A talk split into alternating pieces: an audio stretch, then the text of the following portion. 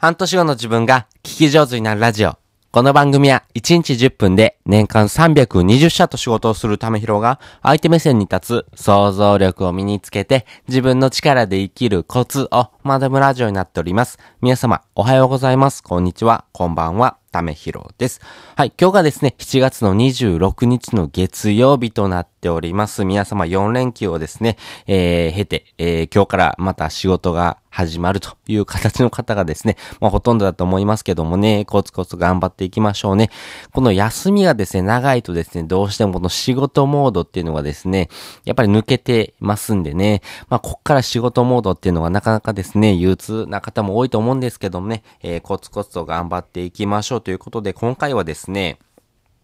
まあ、SNS を通して、まあ、お仕事をするっていうのもですね、一般的になってきましたし、まあ、そちらの方がですね、あの、よりインフルエンスしやすくなってるっていうところがあります。まあ、要はですね、影響力を持った人がですね、えー、どんどんどんどんですね、活躍していきやすい状況になってます。なので、えー、上手にですね、フォロワーを獲得するですね、ちょっと3つのコツっていうのをですね、お話したいなと思います。えー、皆さんですね、えー、まあ、フォロワー獲得をする上でですね、えー、どのようなことをですね、考えてですね、行動されてますでしょうかこのフォロワーというところはですね、まあ、一つの目安という形になります。まあ、このフォロワーがですね、絶対多い方がいいのかっていうところはですね、また別なんですけども、ですが、まあ、フォロワーが多い方がですね、より多くの人にですね、リーチが取れますんでね、このリーチが取れるっていうところはですね、結構メリットになっていきますんで、やはりですね、えー、認知をですね、どんどん広げていってですね、自分の影響力をですね、高めていくっていうところはですね、やっぱり、えー、フォロワーが多い方がですね、その影響を持ちやすいというところがありますんで、ぜひぜひこのフォロワー獲得のですね、3つのコツっていうのをですね、考えてですね、行動してもらいたいなと思いますし、自分の行動にもですね、えー、改めて振り返ってもらいたいなというふうに思ってます。で、先にですね、3つのコツお話ししておきます。1つ目、インフルエンサーのタイミング。二つ目、第三者目線。三つ目、過去の自分です。それぞれ解説をしていきます。まずですね、インフルエンサーのタイミングなんですけども、基本的には、えー、このインフルエンサーにですね、リツイートとかですね、えー、いいねをしてもらってですね、やっぱり認知を獲得していくっていうのがですね、やっぱり手っ取り早いかなと思います。まあ、その領域においてですね、あなたのですね、えー、情報とかですね、あなたが必要なですね、発信というところをですね、してもらうことによってですね、え、インフルエンサーがですね、なかなかその、かゆいところに手が届かないところをですね、あなたがフォローしてあげるっていうことでですね、認知を獲得していくっていうことがですね、大事になっていきますんで、まあそういうですね、えー、情報発信をしていくっていうのがですね、大事になっていきます。例えばなんですけども、インフルエンサーがですね、本を出しますよとかですね、まあ Kindle とかですね、ちゃんと紙の本を出しますよというタイミングにおいてはですね、えー、そのタイミングで、あの、本の内容をですね、まとめた内容をですね、ツイートするとかですね、それを図解にしてみるとかですね、まあそういうのがですね、結構大事になってくるかなと思いますし、えー、今はですね、結構図解というものがですね、えー、まあ、お仕事をする上で結構大事になっていきますね。えー、今だったらですね、これからあの、音声配信っていうのがですね、どんどんどんどん伸びていきますけども、この音声配信、まあ、要はですね、え、10分、15分っていうのはですね、配信の内容ですね、え、最初から聞くっていうところはですね、やっぱり、そのインフルエンサーのことをですね、やっぱり知ってて、え、そのインフルエンサーの内容をですね、やっぱり知りたいなと思ってる人はですね、その10分15分っていう時間をですね、使ってですね、その内容を聞くんですけども、そこまでじゃない人に関してはですね、やっぱりどういう風な発信をしてるのかっていうところが気になっていきますね。なので、そういう風な方はですね、そのインフルエンサーがですね、どのような発信をしてるのかというところをですね、えー、5分10分、うん、かけてですね、知るよりもですね、えー、パッと見てわかるっていうところをですね、大事にしていきます。その時に図解であればですね、本当に10秒ぐらいでですね、パッと目を通すことができるので、まずはですね、情報発信の内容がですね、理解できますし、深く知りたいっていう方はですね、その音声配信でですね、えー、別途、まあそちらのリンクに飛んでですね、実際に話を聞いてみるっていうこともできます。なので、そういうことからですね、えー、今までですね、リーチできなかった層にですね、えー、まあリーチを取ることができますで、そういうことがですね、インフルエンサーにとってはですね、ありがたいなというとこですんで、まあそういうところからですね、インフルエンサーとのですね、関係性を築いていくというのが大事になっていきますし、そういうふうなですね、発信をしていくことによってですね、インフルエンサーにとってですね、えー、有益な発信になっていきますし、あなた自身がですね、このインフルエンサーにですね、リツイートされることによって認知を獲得していくっていうのはですね、えー、相互関係が生まれていきますんで、まあそういうのもですね、うまく使ってみるっていうのが大事になっていきます。で、二つ目です。第三者目線。この第三者目線っていうところもですね、結構大事で、要はですね、あなたのことを非常にですね、えー、理解してですね、口コミとかでもですね、まあ、あなたのですね、発信というところよりもですね、えー、人からですね、えー、情報をですね、仕入れた方がですね、より人はですね、理解してですね、より、まあ、行動していきやすいっていうことがですね、えー、科学的に分かってます。どういうことかと言いますと、例えば、えそうだな、じゃあ、ラーメン屋の口コミ。とかで、えー、多いんですけども、あそこのラーメン美味しかったよというのを、あなたがですね、実際に行った話をするのではなくて、えー、まあ、テレビでやってたけど、あっこのラーメン屋って結構人気で美味しいみたいよって言った方がですね、より多くの方にですね、認知がされていて、要はですね、あのー、そういうふうなタイミングで、えー、発信をしてるっていうことがですね、やっぱり第三者目線というところも、要はですね、人のですね、えー、情報をですね、多くの方が使って、えー、発信してるっていうことの方がですね、より多くのですね、権威性もですね、えー、合わせてですね、発信されてますんで、あなた自身のですね、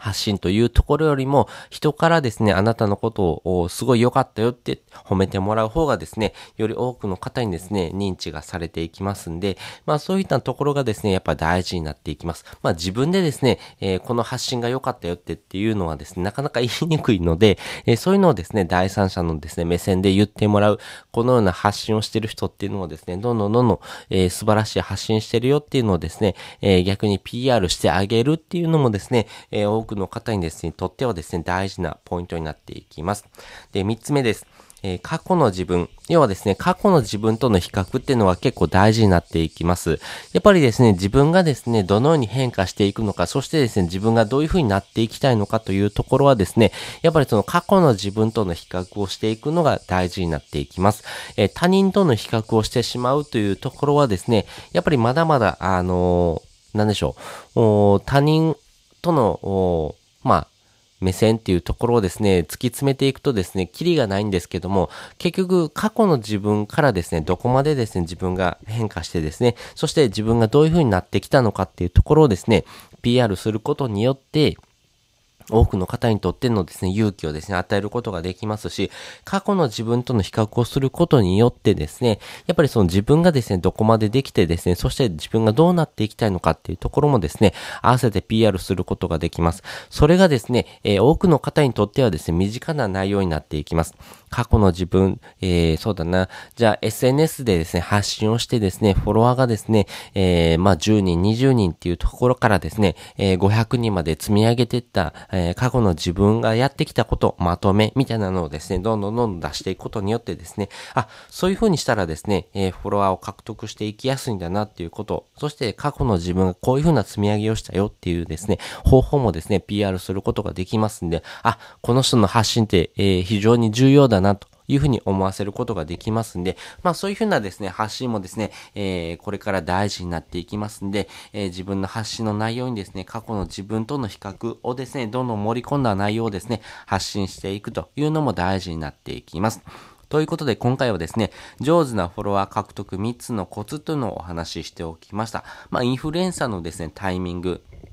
ここがですね、結構大事ですし、えー、この発信をですね、していくことによってですね、相互理解というところも含まれていきます。そして、えー、第三者目線ですね、口コミというところ、そして過去の自分との比較をですね、してあげるというのが大事になっていきます。で、えー、本日の合わせて聞きたいです。本日の合わせて聞きたいですね、えー、一つ概要欄にリンクを貼っておきました。今回はですね、他人と比べる人こそですね、やるべき自己分析ツール2000っていうのをですね、えー、リンクを貼っております。これはですね、えー、他人目線というところとですね、まあ自分がですね、どのようにやってきたとかというところのですね、お話なんですけども、まあ、最後のですね、えー、過去の自分との比較をしましょうよというお話をしたんですけども、やっぱり他人と比較をしてしまうというところもですね、やっぱり、抜けきれないという方はですね、やっぱり自己分析をですね、していくべきなのかなというところをですね、えー、過去の放送でしておりますんで、まあ、あの、他人目線というところよりもですね、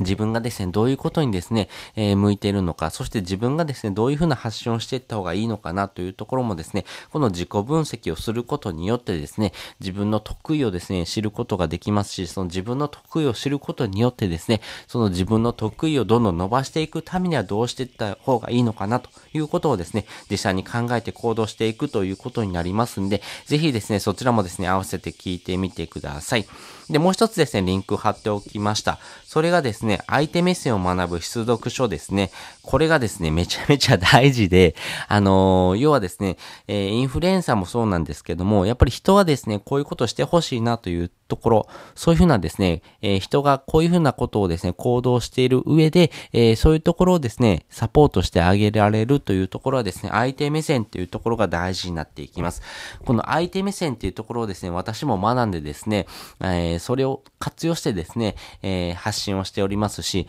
それをですね、できてないとですね、どうしてもですね、自分語りになってしまいます。この自分語りをしてしまうとですね、結局フォロワーっていうのは伸びていきませんし、えー、みんなのとってですね、有益な発信に変わっていきません。なので、えー、有益だというふうに思わせるようなですね、相手目線っていうところをですね、やっぱり学んでいくというのが大事になっていきます。その時にはですね、この人を操る禁断の文章術、このメンタリスト大悟さんの本がですね、めちゃめちゃ大事です。私もこの本を読んでですね、えー、実際に、えー、書いてる内容を実践するとですね、本当にですね、収益化っていうのが可能になりました。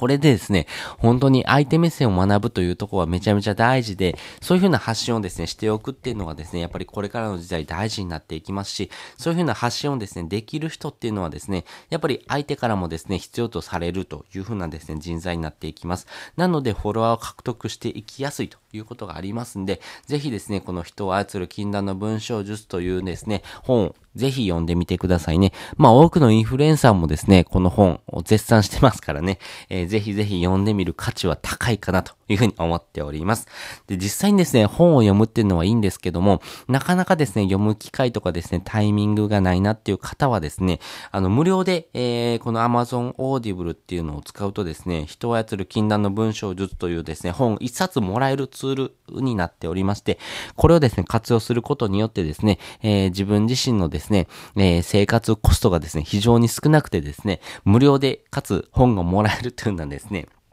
キャンペーンしてますんで、ぜひぜひこの Amazon Audible っていうのを使ってみてくださいね。えー、本当にですね、使い方がめちゃめちゃ簡単なので、この登録方法なんかをですね、リンクを貼っておきました。そしてですね、えー、まあ、やり方としてはですね、本当に、えー、最短3分ぐらいで 登録できるものになりますんで、ぜひ簡単なんでね、えー、チャレンジしてみてくださいね。で、えー、登録方法なんかもですね、本当に、えー、3ステップぐらいでですね、できちゃいますんでね、えー、ぜひぜひチャレンジしてみてください。で、えー、まあ、自分に合わないなと思ったらですね、すぐ解約できますんで、解約の方法なんかもですね、ね、合わせて載せておりますんで、そちらもですね、見てもらうとですね、安心して使えるかなというふうに思っております。ということで本日もですね、お聴きいただきましてありがとうございました。また次回もですね、よかったら聞いてみてください。それじゃあ、またね。